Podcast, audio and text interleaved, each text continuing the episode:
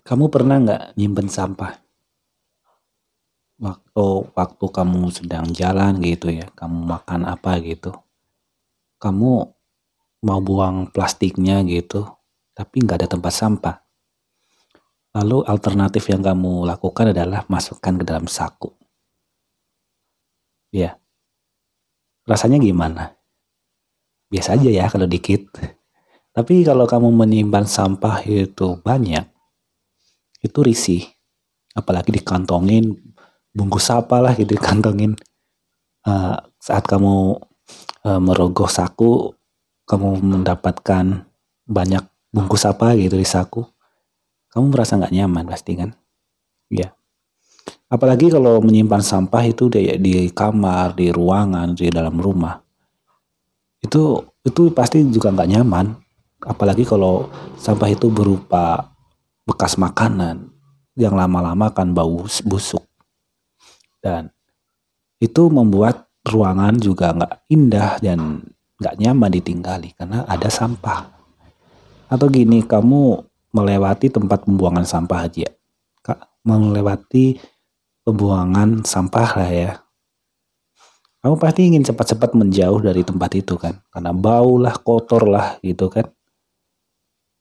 Ya, begitupun dengan kehidupan kita. Ya, kalau kita analogikan masuk ke dalam kehidupan, eh, kita kalau banyak dosa, kita menyimpan sampah dalam diri. Itu untuk menjalani hidup ini terasa beban beratnya, itu terasa banget gitu. Iya kan? Karena kalau kita ini selalu bergelut dengan yang namanya kekotoran batin, kebencian, kemarahan ya gitu. Hidup ini akan terasa begitu apa ya? Berat dijalani gitu. Karena kita membawa sampah, kekotoran dalam diri.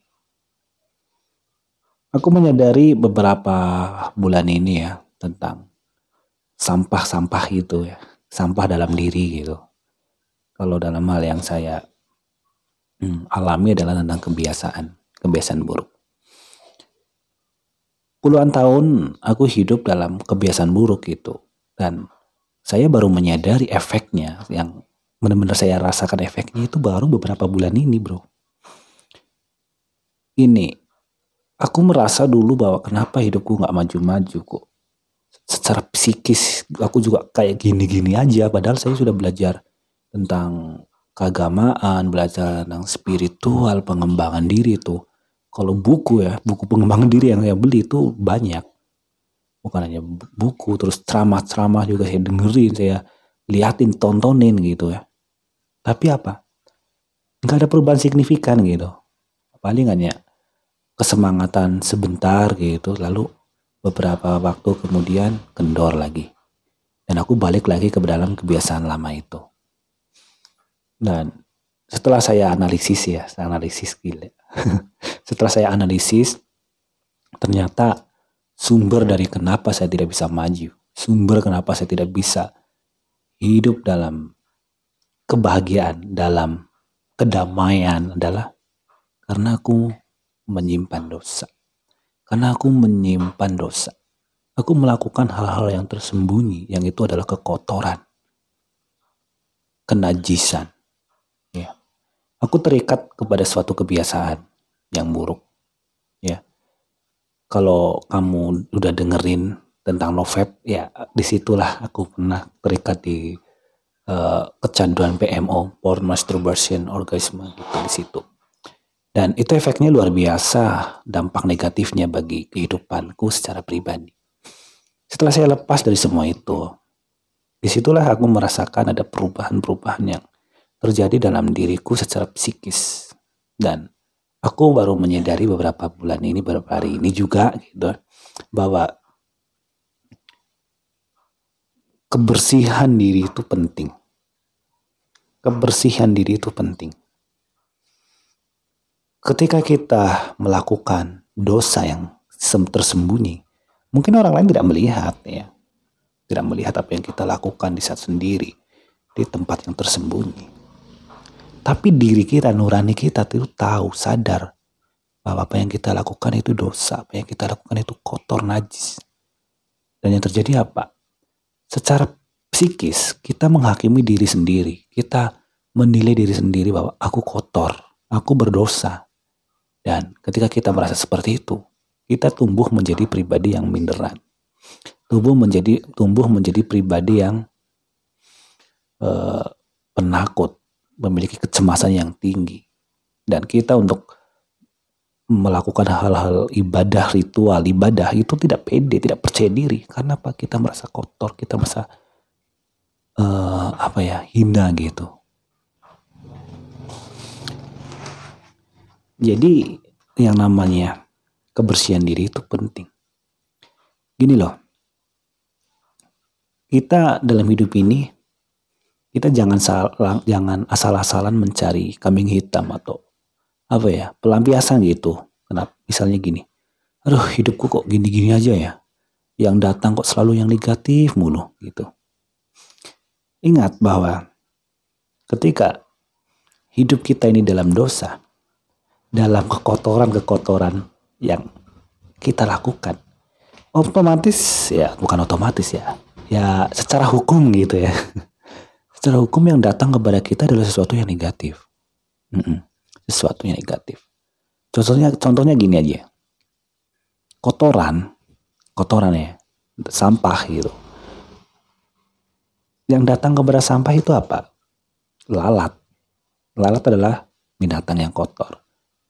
Itu karena lalat, binatang yang kotor itu sangat menyukai kotoran. Jadi yang datang seperti itu. Begitupun kalau diri kita.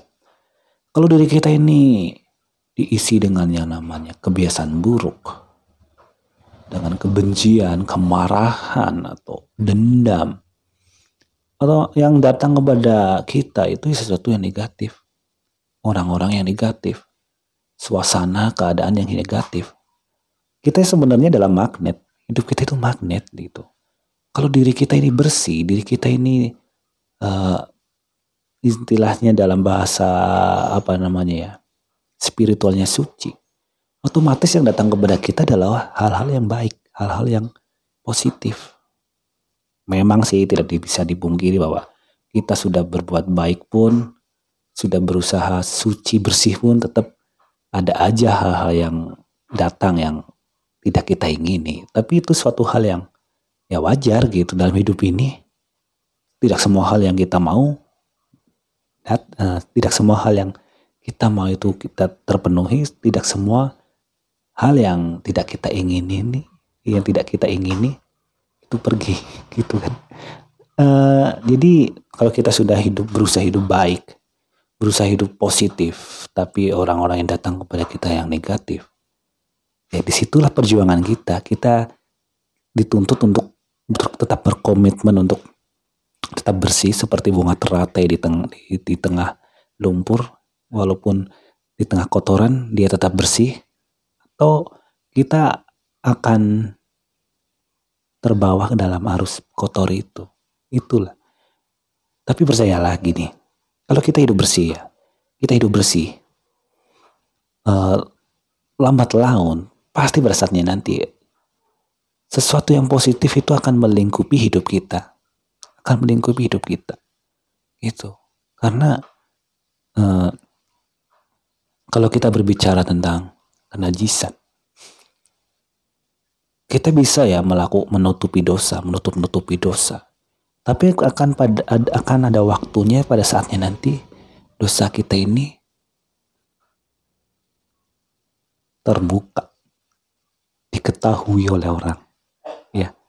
Jadi kamu yang masih melakukan perbuatan dosa, kebiasaan buruk di tempat tersembunyi, di saat sendiri, hati-hati, akan pada saatnya nanti semua dosa akan terungkap. Entah di dunia ini atau di kekekalan. Kalau di kekekalan pasti. Apa yang kamu lakukan di tempat gelap akan terpancar di tempat yang terang. Itu. Jadi efek dari kita melakukan dosa tersembunyi itu Dosa tersembunyi ini apa sih ya? Mungkin kalian nggak paham ya. Maksudnya gini, kebiasaan-kebiasaan yang kita lakukan sendiri yang negatif, di saat kita sendiri sesuatu yang negatif kita lakukan. Inilah yang disebut dosa tersembunyi, karena tidak ada seorang pun yang tahu, hanya kamu yang dan Tuhan yang tahu. Gitu. Dan kita harus gini. Sebelum saya menyadari hal ini ya, dulu ya, sebelum saya melakukan sesuatu yang seperti saat ini, saya belajar berbagai hal tentang bagaimana cara percaya diri, bagaimana cara ini itu. Tapi yang terjadi apalah mental. Ilmu-ilmu yang saya serap itu tidak permanen, tidak mengubah secara signifikan karena kehidupan gue ini masih melakukan hal-hal yang dosa tersembunyi. Gitu. Jadi kemurnian diri itu penting di saat kita melakukan sesuatu yang baik pun datang gitu. Gini, maksud saya gini. Kalau kamu berjuang untuk hidup suci, kamu berjuang untuk hidup benar, terutama untuk kemuliaan Tuhan. Di saat kamu sendiri, kamu bertekun untuk melakukan yang baik, kamu berjuang melawan dosa. Di saat sendiri, di tempat tersembunyi, kamu terus bertekun untuk melakukan yang baik. Ketika kamu keluar dari tempatmu, di situ kamu akan memancarkan sesuatu yang beda dari saat kamu melakukan dosa tersembunyi. Ya, ketika kamu melakukan doa, di dalam firman Tuhan dikatakan bahwa di saat kamu berdoa, tutuplah pintu dan berdoalah. Nah, ketika kamu melakukan hal-hal yang baik, yang benar, terutama untuk hubunganmu dengan Tuhan, di tempat tersembunyi pun, nanti di saat kamu keluar, aura positifnya akan terpancar di sekitarmu. Jadi kamu yang hidup bersih, berusaha untuk berjuang untuk hidup bersih di hadapan Tuhan, untuk memurnikan diri istilahnya ya, memurnikan jiwa. Percayalah, sisi-sisi positif dalam dirimu akan tumbuh.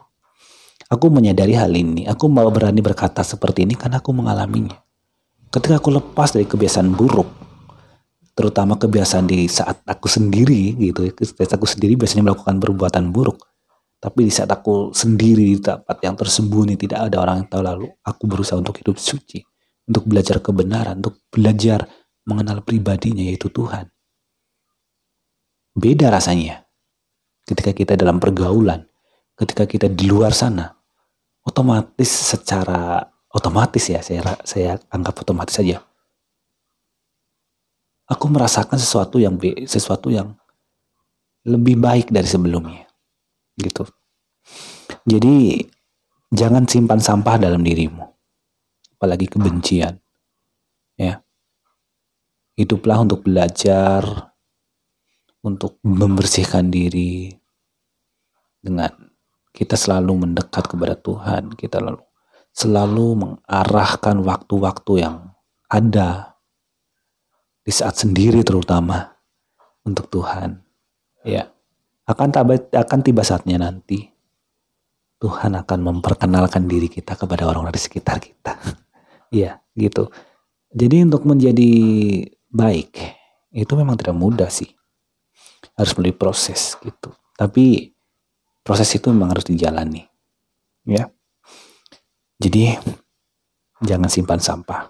Karena sampah disembunyikan seperti apapun, pada saatnya nanti akan ketahuan, ya.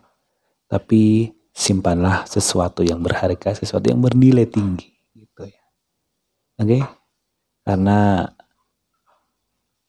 apa yang ada dalam hatimu akan terpancar keluar gitu. Jagalah hatimu dengan segala kewaspadaan, sebab dari situlah terpancar kehidupan. Oke?